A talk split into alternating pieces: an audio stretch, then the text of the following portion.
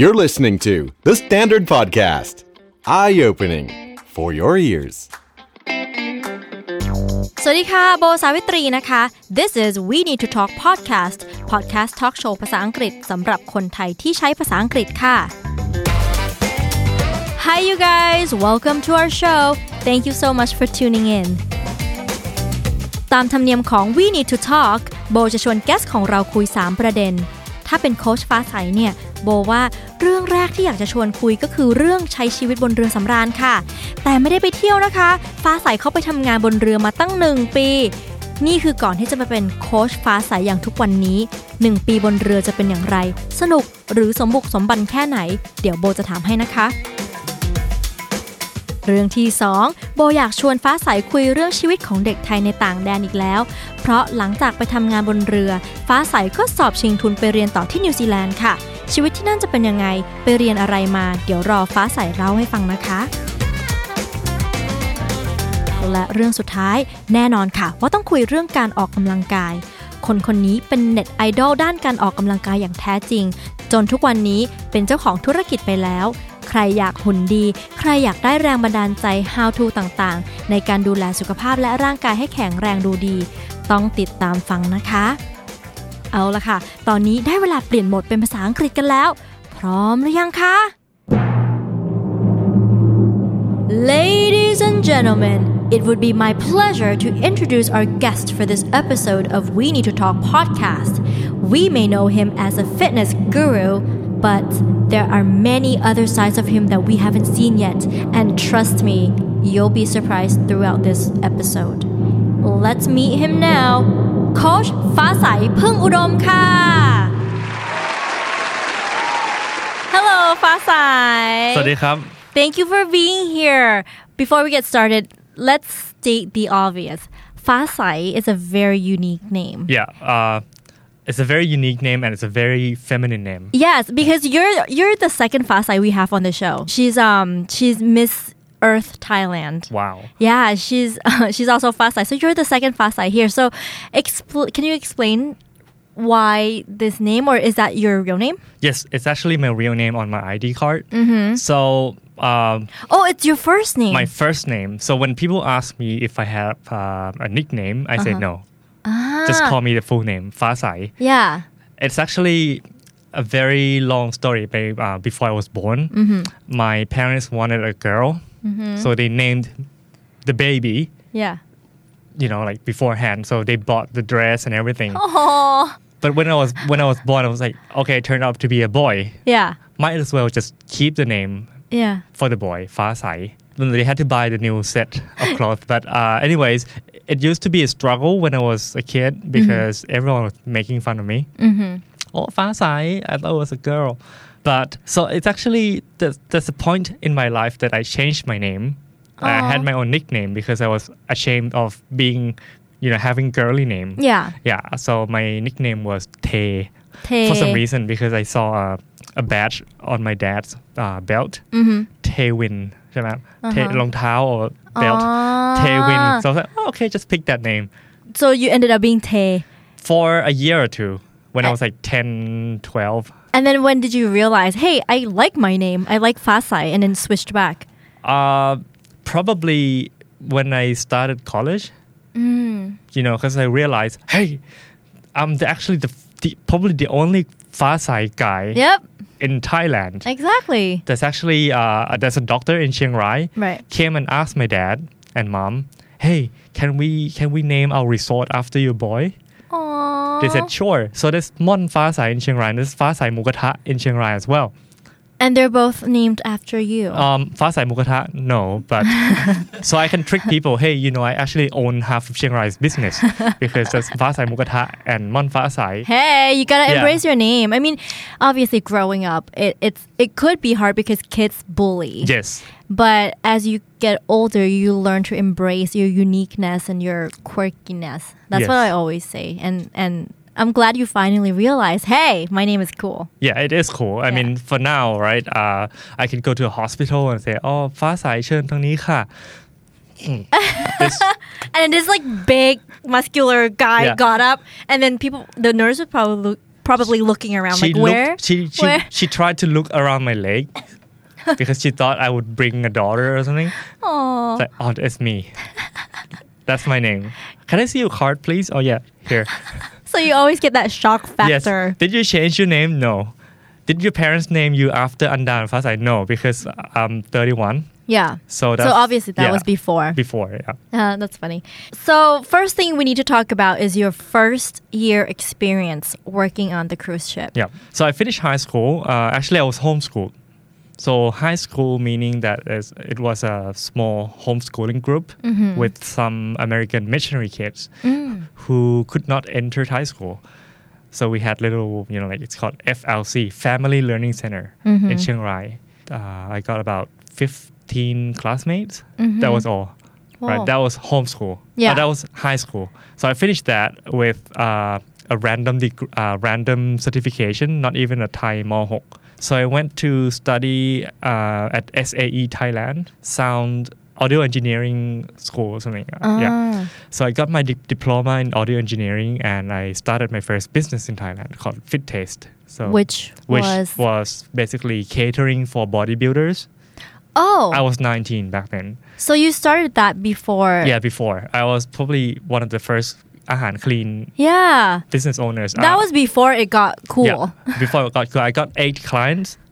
Each paid me 500 baht per day Mm-hmm.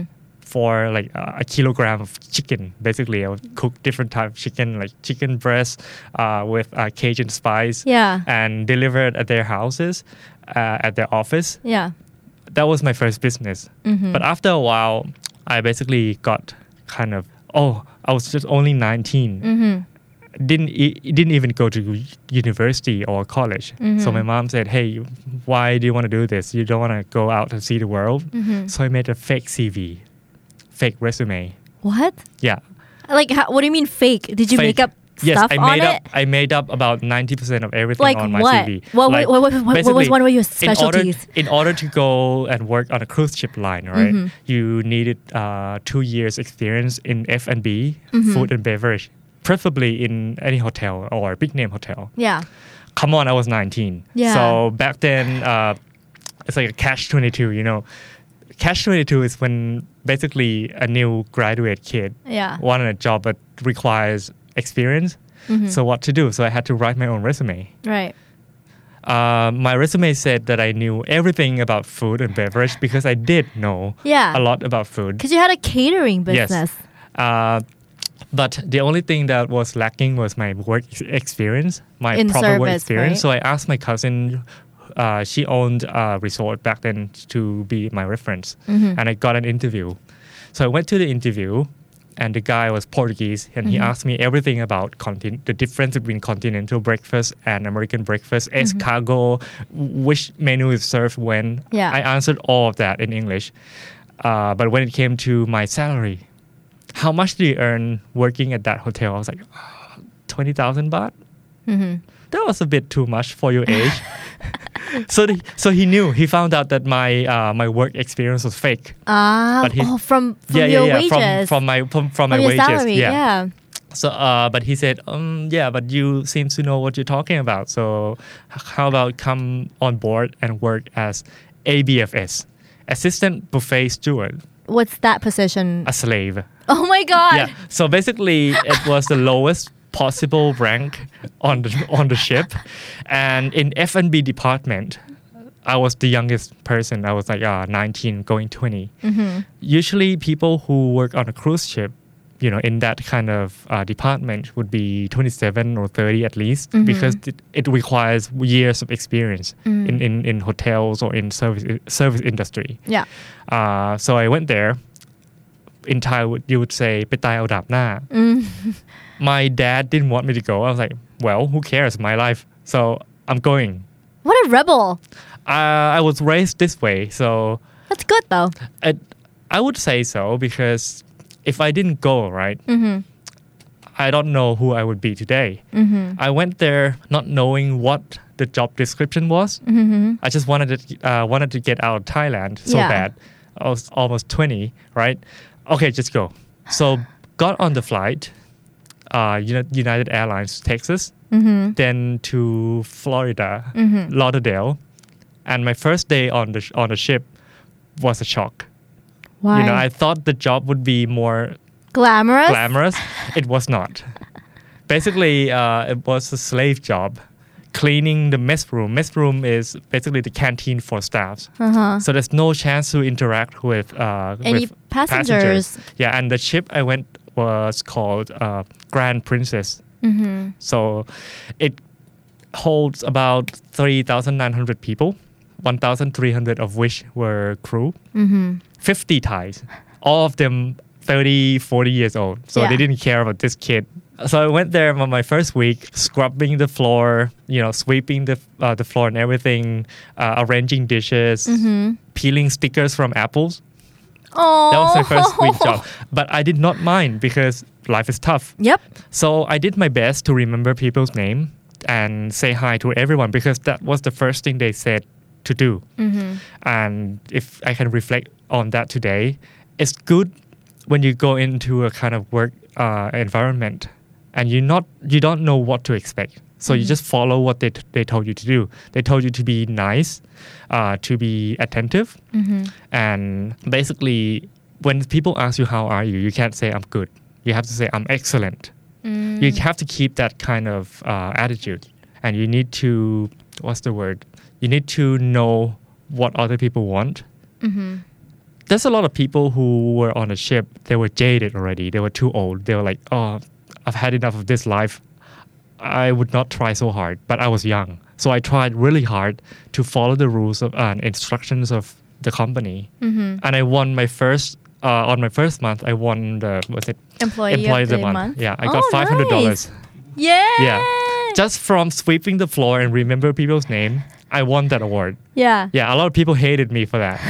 that taught me a lesson, you know, it taught me a lesson of not being jaded with life. Yeah. You can see the flaw in when people turn 25, 30, 40 and they sort of give up on trying hard already. That taught I'm lucky to have learned that very young. I was 19 and I learned that the hard way. But it was rewarding because about a week or two after I won that award, I got a chance to go and uh, be a trainee in a bar crew bar, not a real bar, but Oh, at least it's a crew bar. Yeah. Uh, crew bar, because I could speak English better than some of my uh, colleagues, but the problem was that I didn't drink. Mm. Alcohol was not in my lifestyle, Yeah. so I had to learn all the names of liquors. And for a non-drinker, I think I did well enough to secure a spot at a bar. Yeah. Eventually, I- I got promoted to uh, an officer's bar. Officers and crew are different. There's a hierarchy going thing going on, right? Mm-hmm. Crews are mainly people who work on uh, service industry or like hotel industry. Yeah. Officers are basically people who ride the ship, you know, like engineers and Yeah. stuff, and or uh, entertainers. So I got moved to that bar, and eventually I took care of that bar by myself. So I had to do everything from stocking, stock taking, uh, stock acquisition. So basically, have to write an order of what alcohol you need to fill that day's uh, you know like stock. Have to clean the bar. Have to serve the customers from uh, s- 5 p.m. to about one. I have to wake up to do the morning shift at the crew mess. Was not bad for a 19 years old. Yeah. So I pushed really hard. Yeah. I, you could say I did not play any politics, but I did my best to not hide my potentials. Mm-hmm. I got a lot of people who hated me because you know I did not try to hide my potential. I was like, I can do this better than you. I'm not afraid to say it. So there was a time when uh, that's not a candidate Mm-hmm. to go and work on the same bar Yeah. well, life is tough, right? That's that has always been my uh, motto, my personal mo- motto. Uh, there's a lot of people on this in this world, and there's a certain amount of spot for you to stand on. If you don't fight for it, it's too bad. It's your fault. So I had that kind of mentality growing up. Even back then, my my one year on a cruise ship taught me a lot. It taught me how to fight with people, physically and verbally, and actually playing the Mentally? politics politics mentally. Yeah. So you can be assertive. Yeah. Mm-hmm. Yeah. I came back to Thailand when I was 21. I was a different person, more assertive, very, very assertive. I get what I want all the time by all means necessary. And that has always been one thing that I, when I look back, you know, to, to my 20th, I really thank that experience. I was 21. I have been to 50 cities, 25 countries, six continents. Mm-hmm. And I Mm. Dang. thought that I was like, who could beat me? Yeah. But I was wrong. You know, because when, when you realize that uh, that was just a part of your life that is not everything, it, d- it does does not dictate your future, Mm-hmm. that's a lot more going on than just have been there, have done that. But it's always about the attitude that you carry throughout your life. So after that, after my life and cruise ship was over, uh, I applied for a scholarship to New Zealand.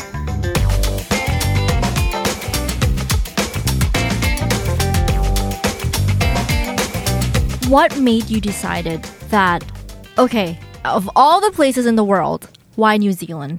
Randomness.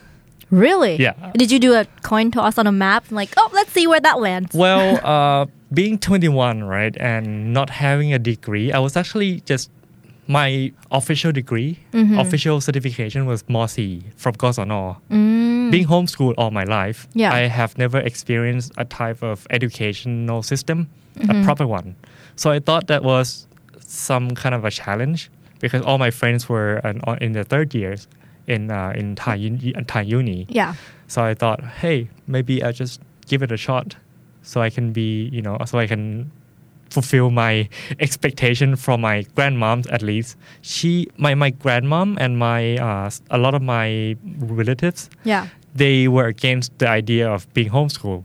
You know, they, they, they thought that I would have no friends, especially they cannot go and boast to their friends about, oh, my grandson is at Harvard. Mm-hmm. Yeah, but my grandson is homeschooled.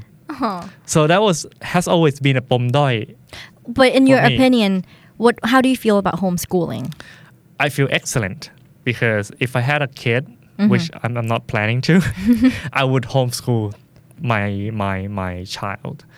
It was the Why? best choice because I don't think being restricted by the educational system is suitable for the world's need today. You know, I I was equipped with all the equipments needed, customized to fight whatever uh, hardship or whatever co- competitors today are basically trying to trying to get me Mm. because I, I did not waste my time learning things that you one day will forget. I was Irrelevant things. irrelevant things. I was specialized. Uh, I was forced to learn violin when I was seven, English when I was about ten something. I was well, I was encouraged to do uh, to have a hobby when I was about eight, and that was all. All I did during my homeschooling days were uh, play games, card games, computer games. Um, and my mom would say, "Hey, at least if you're gonna spend a lot of time playing games, why don't you write something, uh, some summarize the game for me?" So there was a game called uh, Command and Conquer, CNC, right? That was not my first game, but that was I see you guys know this game. Uh, that was game the game called Dune, D U N E, Dune, Doom, Command and Conquer, Warcraft, Starcraft. Most of them you learn something about the games. Uh, Wolfenstein, I learned about Hitler and Nazis from Wolfenstein. I learned about Mars and science from Doom. Hmm. I learned I learned about uh, spice trading from Dune. I learned about medieval time and different races of the fantasy world Yeah. from Warcraft. I learned about uh, Cold War from CNC Ah. and that's this game called Age of Empire. I learned about the Egyptian Empire, the Bronze Age, the Iron Age, uh, how the geography of the, the, the Europe, Mediterranean. Did not read a single book Really? Yeah, from you games- learn all of those from, from games. the games and from from you know like uh, searching online Yeah. and writing essays from my mom. Mom, today I played this game, Command and Conquer. You know what command means? Command means you control your army. Conquer means when you win.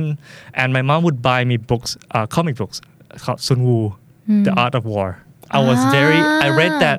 That was actually a trigger that uh, made my mom put me out of school because I, I actually was in Thai school until Bossy. Yeah. E. I love this book, Sun Wu, Art of War. Wow, you read that in Posse. Yes. Wow. It, it- no, no, in comic co- uh, Oh, in the comic, comic version, yeah, version. Mm-hmm. but it was very detailed. Yeah. Right. I brought that book to school. I remember uh, that, and my teacher asked me, "What is that?" The teacher took that book from me, Mm-hmm. so I had nothing to say. Uh, my my mom went to the school and said, "Hey, you know, my son is learning more than he's learning from you from that book." yeah.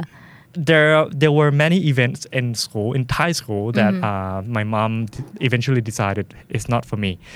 I was selling stickers because I played CNC right. CNC you have uh, like battleships and like planes, so I would look up pictures of you know like ships uh, or battleships or airplanes and print them out and put clear sticker on it and cut them in shapes and I would sell that at school.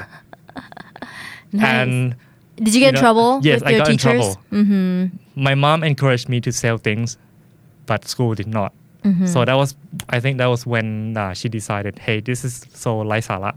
Why are you wasting time learning things you're not going to use in your life? When, Mm-hmm. Yeah. when my son can actually come out of school, learn more, you know, and in about economics. I learned the four P when I was about 10 years old. What? Yeah, because my mom said, hey, I'm going to take you to macro. Yeah. you're gonna buy this heartbeat and horn. You're gonna you're gonna think about where to sell them. So I had this money from doing chores around the house.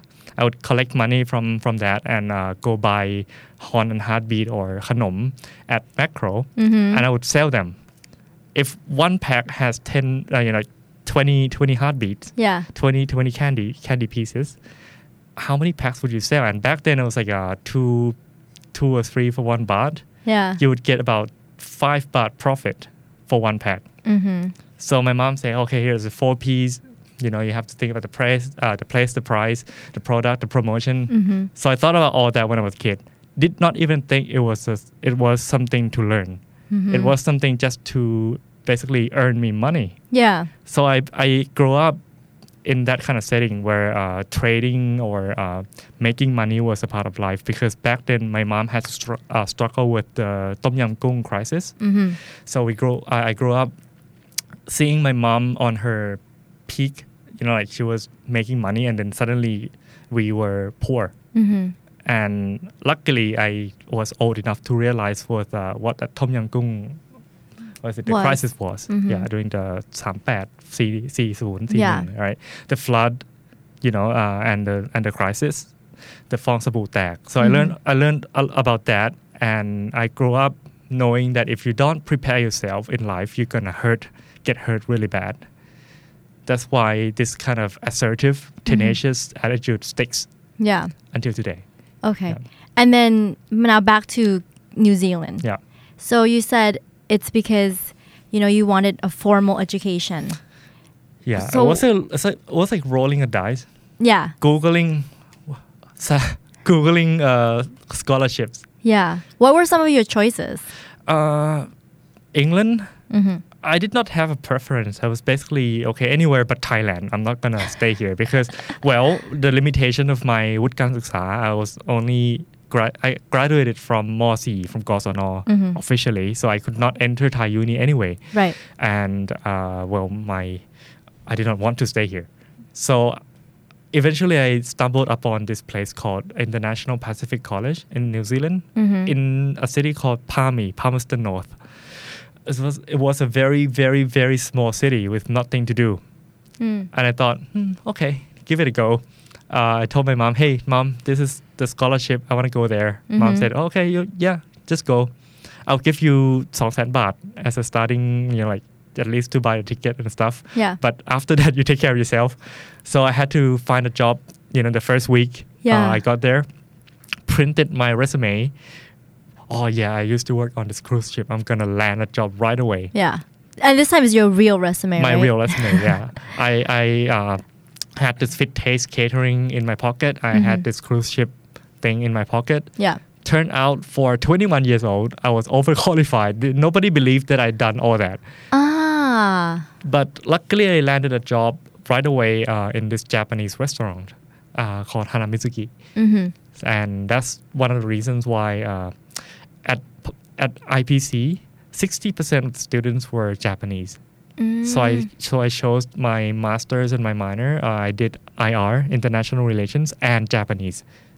So do you, so you speak Japanese too? A bit today, yeah. I can Nice. speak enough to basically hang out with girls in college, and like I could go to Japan without a guide. Yeah. Yeah. So yeah, having studied uh, international relations and having read a lot of satirical books, because my my sense of humor is very British. Uh, I read all British books. We have uh, well, we had a very racist friend group. Ah. Consisting of all colors and all background, health, uh, racial backgrounds, but we we were very, uh, we were very satire, satirical. So we made fun of our own races and we made fun of other people's races. We made fun of other people's belief as well because we were IR students because we understand that in order to for us to understand ourselves better or in order for us to actually have a wider view of world, we have to be able to surpass that uh, the sense of nationalism Yeah. the sense of having to defend your own core belief because if you want to be open, you Mm-hmm. have to be able to be neutral. So we tried that by making fun of ourselves, our, Yeah. our own race, Yeah. making fun of our own political system. Yeah. That was a good thing. Yeah, I mean, yeah. that that uh, that was a very valuable experience in New Zealand. Mm-hmm. Yeah, at least I uh, was exposed to globalization Mm. Mm-hmm. in another degree. You've probably gained a lot from it. Yeah, I did gain a lot from it. I actually Yeah. gained my future at, uh, well, I was a scholarship student. Mm-hmm. What I gained from from my time in, in college, right, was not the knowledge, was basically uh, the skills to survive, because I had to work since almost day one. You remember when I told you about the hobby, you know, painting stuff Yes. and uh, toys and model airplanes? Mhm. I did that since I was eight. So I started really young, and that has always been my passion, like airplanes and uh, ships. You know, because playing computer games as well, you always want to collect some kind of soldier toy soldiers. Mm-hmm. So I painted those when I was a kid. So I taught my friends how to play these games, and I taught my friends how to paint the models. Yeah. And I got an idea. Hey, why not film myself doing it and post on YouTube? You had a YouTube channel for making models. Yeah, I did. Uh, I started that when my oh, it it was in my first year, I think, the end of my first year. Yeah. Uh, I saved a bit of money from working at Hanamizuki, the Japanese restaurant, and I think back then I was like, okay, I could earn the minimum wage, paying tax, uh, $13, $13, so 300 baht Yeah. per hour. Uh, It was not bad. It was Yeah. actually quite good, but my skills f- in painting, I could earn a bit, a lot more than that, Mm-hmm. more than fifty dollars per hour. So I thought, oh well, but nobody knew I could do it. Yeah. Why not film myself teaching people how to do new techniques on YouTube? So I did. I did a crappy video. I bought a, was it uh, webcam? webcam? Yeah, creative webcam. Lo- no, sorry, Logitech. Yeah, I used Yeah, to use Logitech, those yeah. back in the days. Yeah, yep. back in the days, Logitech webcam tied it to my to my forehead, and film. to kids nowadays, that's pre GoPro. Yeah, okay? pre GoPro. This is like a DIY Yeah. GoPro. There was uh, a 410p, so it's low quality, but yeah, that, you gotta start somewhere. So you right? taped it to your forehead. It's Yeah, it's DIY, I actually right? bought a scuba diving the forehead strap thing, and I modified that myself. And I realized it was too shaky because I would have to turn my head. yeah. Um, luckily, I had this Canon G8 back then. Uh, G8 was a compact camera, so I shot that the, the tutorial on my forehead and the finished product with my, you know, like uh, co- pro. It's called pro, prosumer, the prosumer cam, uh, and uploaded on YouTube. Got about three thousand subscribers. wow, that's pretty good. Yeah, but that that took I mean, took- for- that took a lot of time. Yeah. Yeah. But uh, my first job offer was when I started selling my the, the models on local local website called uh, trademe.co.nz. Mm-hmm. It's an equivalent of pamoon.com or eBay basically. Mm-hmm. Um, I sold my first miniature for fifty dollars, Wow. And then how, Yeah. how much time did you put into that? but I took five hours to do it, so I could earn ten dollars an hour in my dorm room. So I started working on, you know, like my YouTube channel yeah. with ten you know like uh, 10 subscribers from the beginning i Aw. posted my videos on websites and uh, my ranking at that time out of about 10,000 painters in the world i was about uh, 300th Wow. so i could I, I climbed from from the bottom to uh, 300 and Oh, you have like uh, okay. you have to upload your photos uh, the photos of your work on on this website called cool mini or not Uh huh. they rank people from the votes. Yeah. And the higher ranking you are, the more clients You'll get. yeah you'll get. They will sort after you and you can charge more. Ah. So that was what I did for the rest of my education years in, in, in college. how much were you charging? Well, I actually reached one point when I could charge more than 10,000 baht for one model. wow. That could be finished in one night. Dang. But the, but the whole night though. Yeah. It took the whole night to, to create one and the next day I would be exhausted. a lot of manpower. Yeah, a lot of manpower, mental, mental focus, and my nostril. Yeah. If you took, if you uh, s- wipe my nostril with uh, cotton bud, Yeah. came out as you know green or red because I all would have the to paint. eat all the paint. Yeah, Whoa. that was my second year in college, so that's what I did. I did enough to pass all the classes. Actually, I have to tell you, on my first year of college, Yeah. I did exactly the same as what I did on a cruise ship. I tried really hard. I was the stereotypical try hard Asian type. Yeah. So I got A's on all my classes and I got an award, top of the classes for eight out of eight classes that I attended. Wow. And that was, I actually thought, hey, I'm, I'm probably going to aiming for, uh, be aiming for honor. Honors. Um, Should when you get, like, uh, graduate. graduate. But then I got this job. I threw that away. I was like, you know, well, who cares about honor when you can make, make money? so you just sort of stopped focusing in your classes. Yeah, And uh, focus on your well, new I, job. I focused on on my classes enough to pass and to maintain my scholarship Mm-hmm. and to be the what is it like golden boy of my my professors. yeah. If you could summarize your life in New Zealand as a movie, Yeah. what would be the climax and which event that occurred in New Zealand Yeah. had changed your life forever? Well, uh, oh, it's very hard because it would need a sequel. That's Ah. for sure, right? But well, it taught me a lot about uh, relationship. You know, uh, I grew up with missionary friends. Yeah. they come and go all the time, right? I grew up as a realist. You know that people don't last. You know that any relationship will go away. It's just the way of life. Caitlin was my girlfriend back then. I was actually planning to marry her and stay in New Zealand, but for some reason that uh, my future uh, career opportunity was better if I were to move to Thailand. I did not marry Caitlin. I did not stay there. So, would you say I uh, regret my decision? No, because I actually am married now. My wife, Kat, coincidentally, she knew she knew I had this girlfriend in New Zealand. But that was a very big part of my life. In a movie that has something about life, you need something. You need some happiness, a mix in between. You need some kind of drama, and you need some sadness, and that was it Yeah. you know, it was a movie about uh, a person in their 25. I was 25 years old. Uh, had to say goodbye to to this girl, who basically we had to be worlds apart. Mm-hmm. And it taught me one big important lessons: not to take people next people near you for granted, right? And uh, that's a big big takeaway from that from from that movie from my time in New Zealand. Last but not least, we need to talk about your fitness business. Let's go back to the beginning.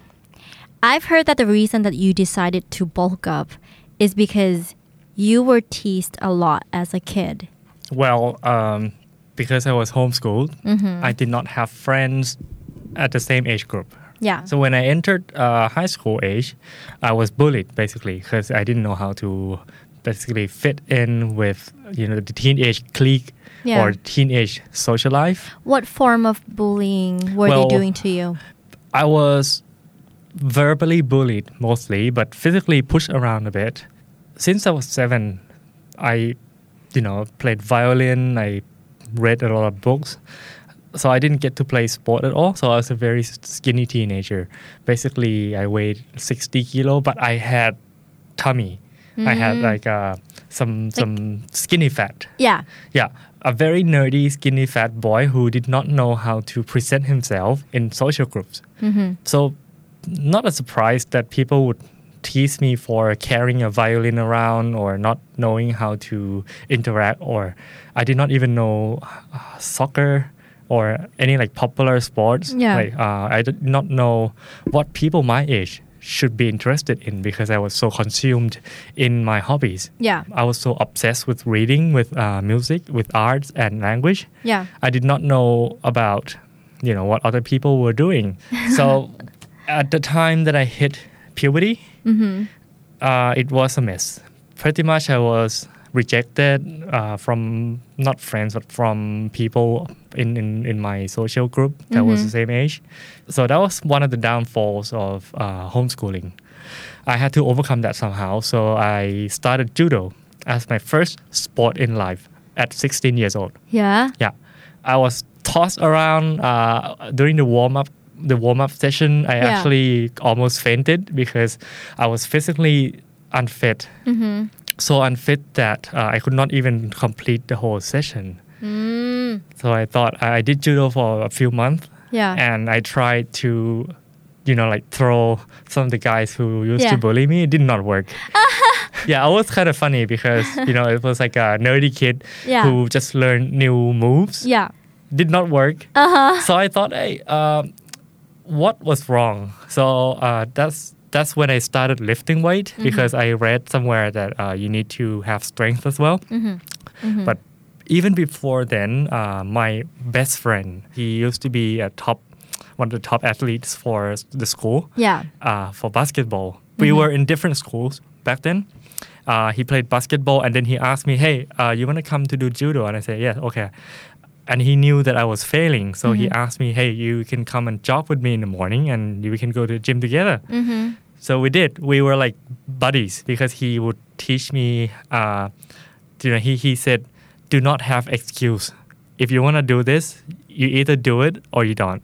If you say I'm too tired, too busy, you're one of those weaklings who would you know would be bullied forever." And I said, "Okay, I'm gonna I'm not gonna give you any excuse. If I go, I'll go.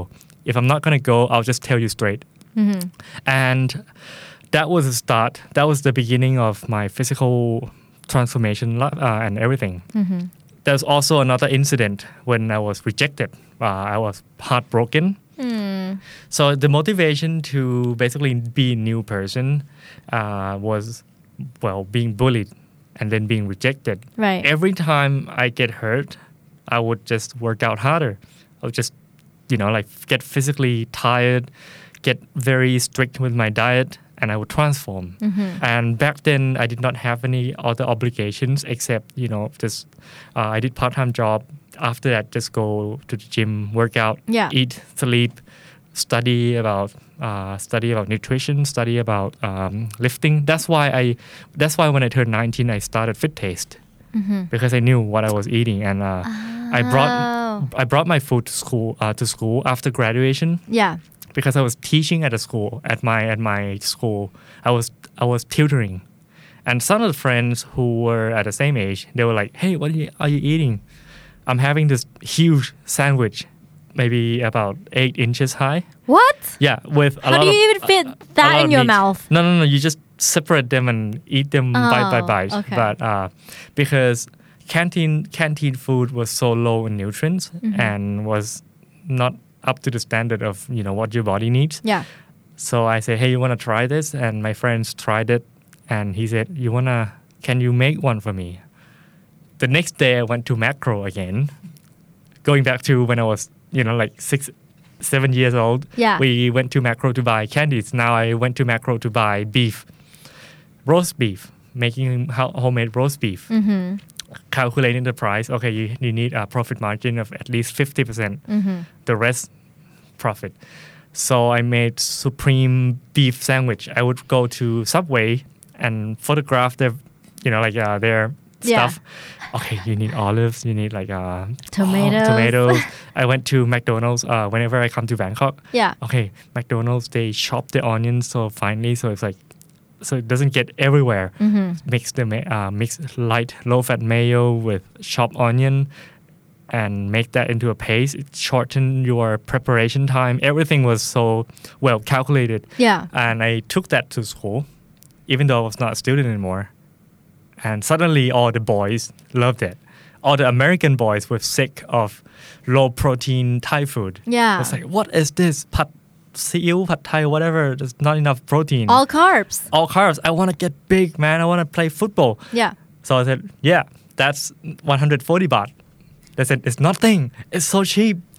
So that's the beginning of my first ever proper business. Yeah. So every day after I, te- uh, I finished teaching, I would just pop by at Macro. It's very close together. Would try to think about new recipes. So every time I bring something new, my friends would try it right away and they say, oh, I don't think this works. You, you get direct feedbacks from your clients Yeah. after a while, I decided, hey, I'm done with Chiang Rai. I'm gonna move to Bangkok. So I said bye to my friends, and by that time, I was banned from selling sandwich at school because of the canteen staff were upset. Nobody was eat. Uh, well, at least the boys. Yeah. The boys who go to the gym would not eat the, the food. They said, oh, it's a, there's a conflict of interest. So I was like, yeah, okay, who cares? I'm Mm-hmm. Yeah. moving to Bangkok. So I rented a small office. Basically, started the, the business myself Yeah. and I would go to the gym, California Wild back then, and I would approach bodybuilders, people who are huge, and they eat a lot of food, and ask them, "Hey, uh, can I train with you?" They said, "Oh yeah, sure. Come on, train with us." And I would learn how to train from from them, and then they would Ah. tell me what they eat. I would tell them, "Hey, uh, you know, the food you eat doesn't look that great." They said, "Yeah, but I don't have time to prepare." So I was like, "Well." I can could do- help you. Yeah, I can help you with that. Allow me. Allow me. So my first client was uh, one of the top like bodybuilders. Right. I didn't I didn't charge him anything. I just said like, hey, if you can train me, I'll, I'll cook for you. And e-, eventually he recommended his friends for me, Mm-hmm. and uh, I started my own small delivery business. So I Mm-hmm. had to contact the messengers. Yeah. Had to uh, prepare the food at night so we can deliver in the morning. And after delivery at around six, my, uh, the motorbikes are gone. I would take uh, bus to Pompong Mm-hmm. to sell sandwiches. Oh, so you made es- extra to sell Oh, on the side. So uh, bodybuilders don't eat sandwiches. So Yeah. they eat like a proper like a lot of baked chicken, Lean, yeah, very but then uh, lean, yeah. I went to do some location scouting at uh, around Pompong Soy Sukhumvit 33, right around the uh, villa. Around, Ah. around villa right now, and that's a little corner. So I asked people who are selling like lottery there, uh, "Can I come and sell sandwich?" They said, "Yeah, sure. If you don't have the the card, you don't need permission from uh, The Tesla city. Kit. Yeah, the city. So I did. So I got my own basket, like very big basket, a huge basket Mm-hmm. full of sandwich. The first day I did not sell anything because I was so ashamed of selling. Mm-hmm. But I learned over time that if uh, in Thai you say back na, right? If you don't back na and ask people to sell stuff, you're not gonna sell anything. So Mm-hmm. I, I started talking more. Uh, hey, you wanna try this? It's low carbs. Uh, I made this myself. Blah blah. Eventually, uh, it went to the point where I sold everything out in one day. So I would deliver in the morning and sell sandwich until around 9 Mm-hmm. and go home and sleep. and this was all prior to you going to New Zealand. Yeah, prior to me, that was when I was 18, 19. So um, before I even got my diploma, e- before, I even Before the got, cruise. Yeah, the cruise ship. Yeah. So it Yeah. started very early. Yeah.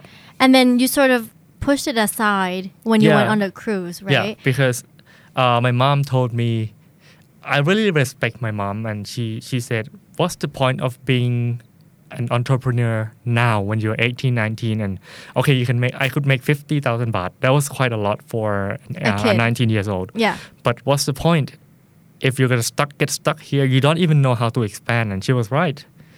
I don't even know how the what is it employment structure works. So she told me, if you keep doing this, okay, one day you'll be you'll save a lot of money for sure by your by by your twenty. But you would stay the same because you have the same knowledge. You only know what you know from doing Right. she said, why not just go on an adventure, and and she did not give me any idea. So uh, so yeah, so I had to find out about cruise ship, and I uh, went there. But coming back to Fit Junctions, Yeah.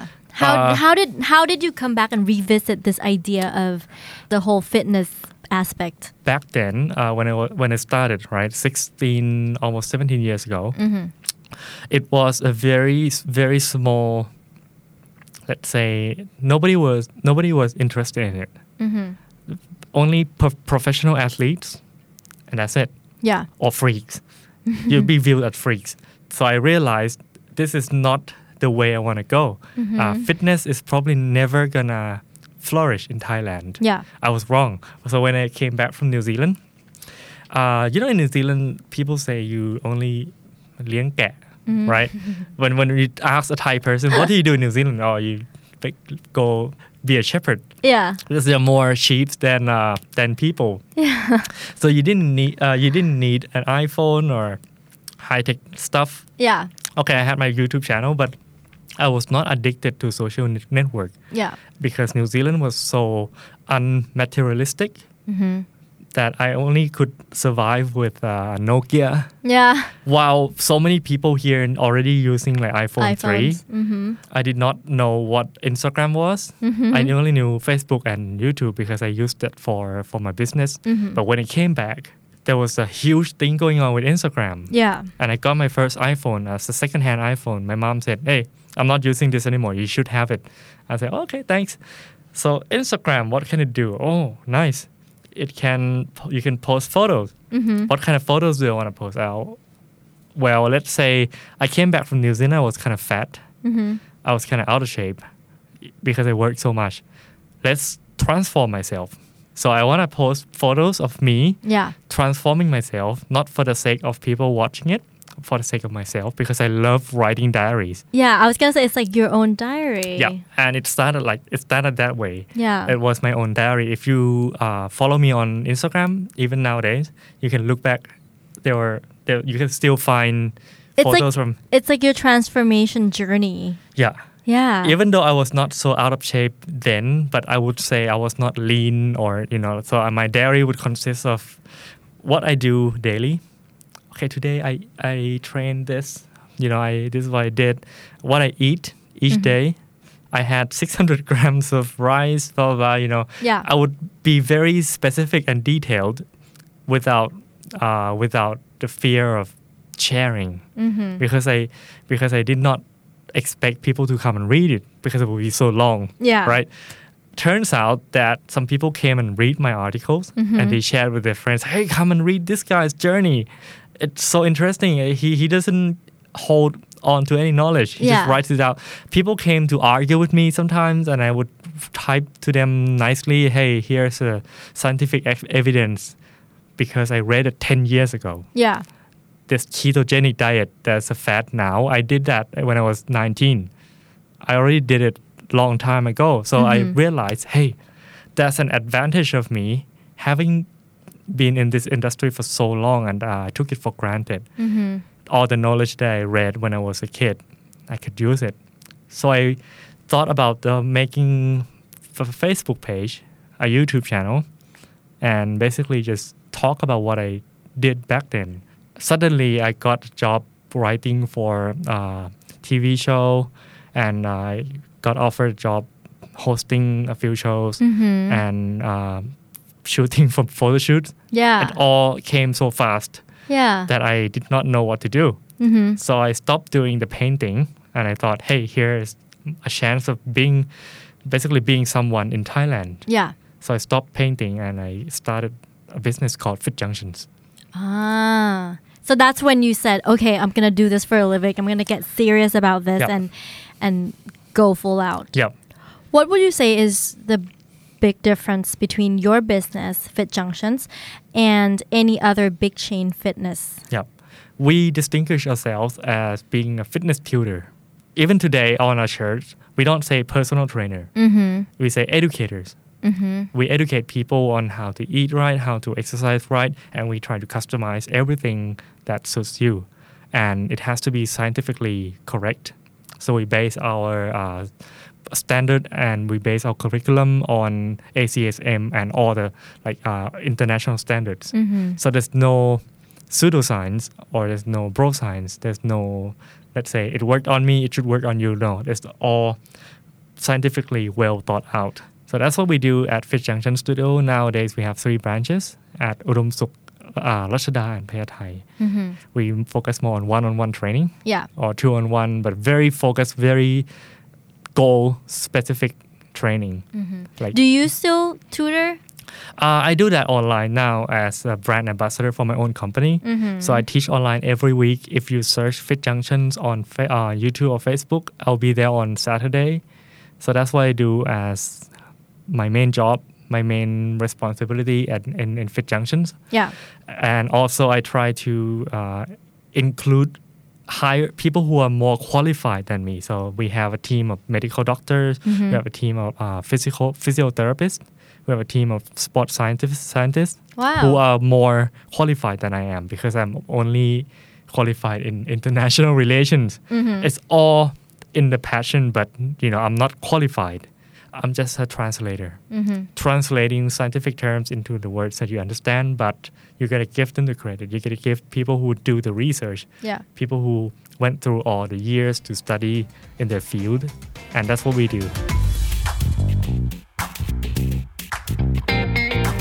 Our next section is called This or That. The first one eating nothing but boiled eggs for a month, or eating nothing but fried chicken for a month. this Uh, is very easy. do you, do you want to guess? I think that you would choose the egg. No way. What? This is actually another another uh, misconceptions about people who, Really? yeah. Uh, Fit Junctions teaches you how to eat fried chicken every day and not get fat. Why? How? Well, you'll find out if you go follow fitjunctions.com. And well, anyways, um, I actually have an article about fried chicken written two or three years ago. Because I, love fried chicken. yeah, so you need to w- you need to go read it. It's on Fit Junction web website. Okay. I uh, write about bonchon, KFC. Yeah. Oh my! I love Yeah. KFC. They need to give me a sponsorship because I swear by KFCs. So yeah. basically, I would choose fried chicken over boiled egg any day because the heart of a sustainable diet is not force feeding yourself something that's healthy. It's actually the finding the right balance between quote unhealthy food and healthy food. So for people who are listening and you love KFC, this show is not brought to you by KFC, but we're welcome to have you as, our- as our sponsor. yeah.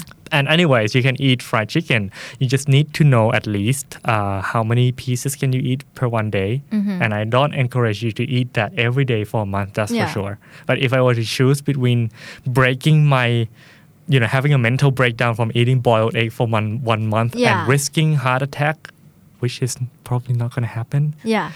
from eating KFC for a month, I would choose the latter because Yeah. it tastes good. It- you can actually name this podcast "How to Eat Fried Chicken and Get Fit," just to get more attention I because know. this is more like a reward for people who have listened so far. I'm- Yeah. I'm very very thankful for you guys who have listened until now because you know we haven't even touched the surface of uh, what I do in the fitness industry. Okay. Next, doing 10,000 sit ups right now or doing 10,000 push ups right now. I would choose push up because uh, actually this is a fact. Sit ups are not very good for you. Uh, the muscles involved in doing the sit ups are actually here in the hip. It's called the hip flexors, and it connects with your lumbar spine. And when it overactives, it creates back pain. So when you do the sit up the wrong way, it, it you know it's gonna create back pain for you. That that's one of the reasons why people give up they chose the wrong exercise for their abs. So Mm-hmm. they go and do sit up because it's a very popular exercise.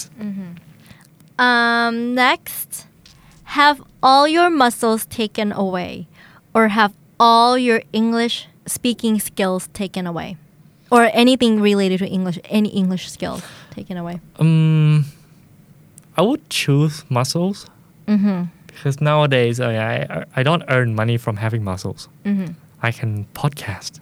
Ah. Oh. right? So nobody knows how I look.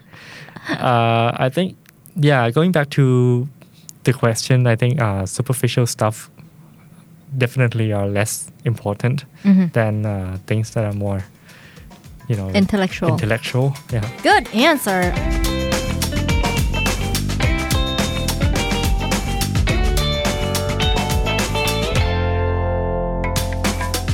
All right, our last section is called What If?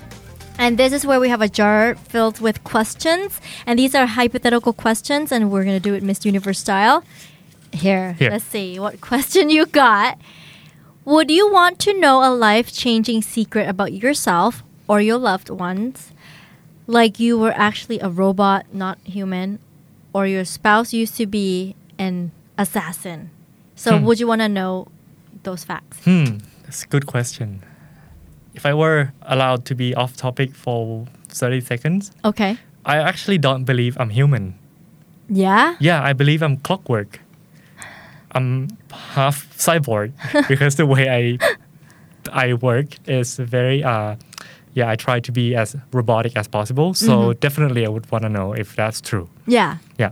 Nice. Yeah, but any anyways, if there's a life-changing event or fact or truth about you or your loved one, Yeah.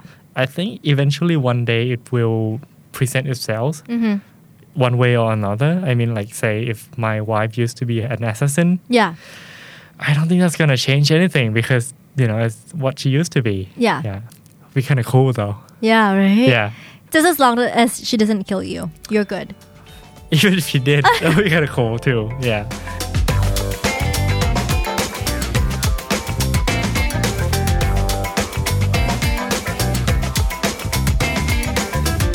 All right. Thank you so much for being Thank here and you. joining us today. And we, our listeners and myself included, have probably learned a lot about you know the fitness trend or um, how to be good to your body or you know misconceptions Yeah. and things like that. And if we want to find out more, we could just go to your website because I'm gonna go read about that fried chicken Yes. article. Thank you guys for listening and thank you for inviting me here.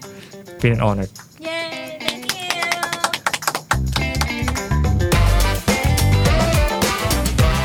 ถ้ารู้ว่าเพื่อนคนไหนรักภาษาอังกฤษ ชอบฟังภาษาอังกฤษ และเรื่องราวชีวิตที่น่าสนใจของเซเลบหลากหลาย โบฝากแชร์เอพิโซดนี้ให้เขาฟังด้วยนะคะ Binge listen to all of our shows and episodes at thestandard.co slash podcast. The Standard Podcast เปิดหูเปิดตาเปิดใจเปิดโลก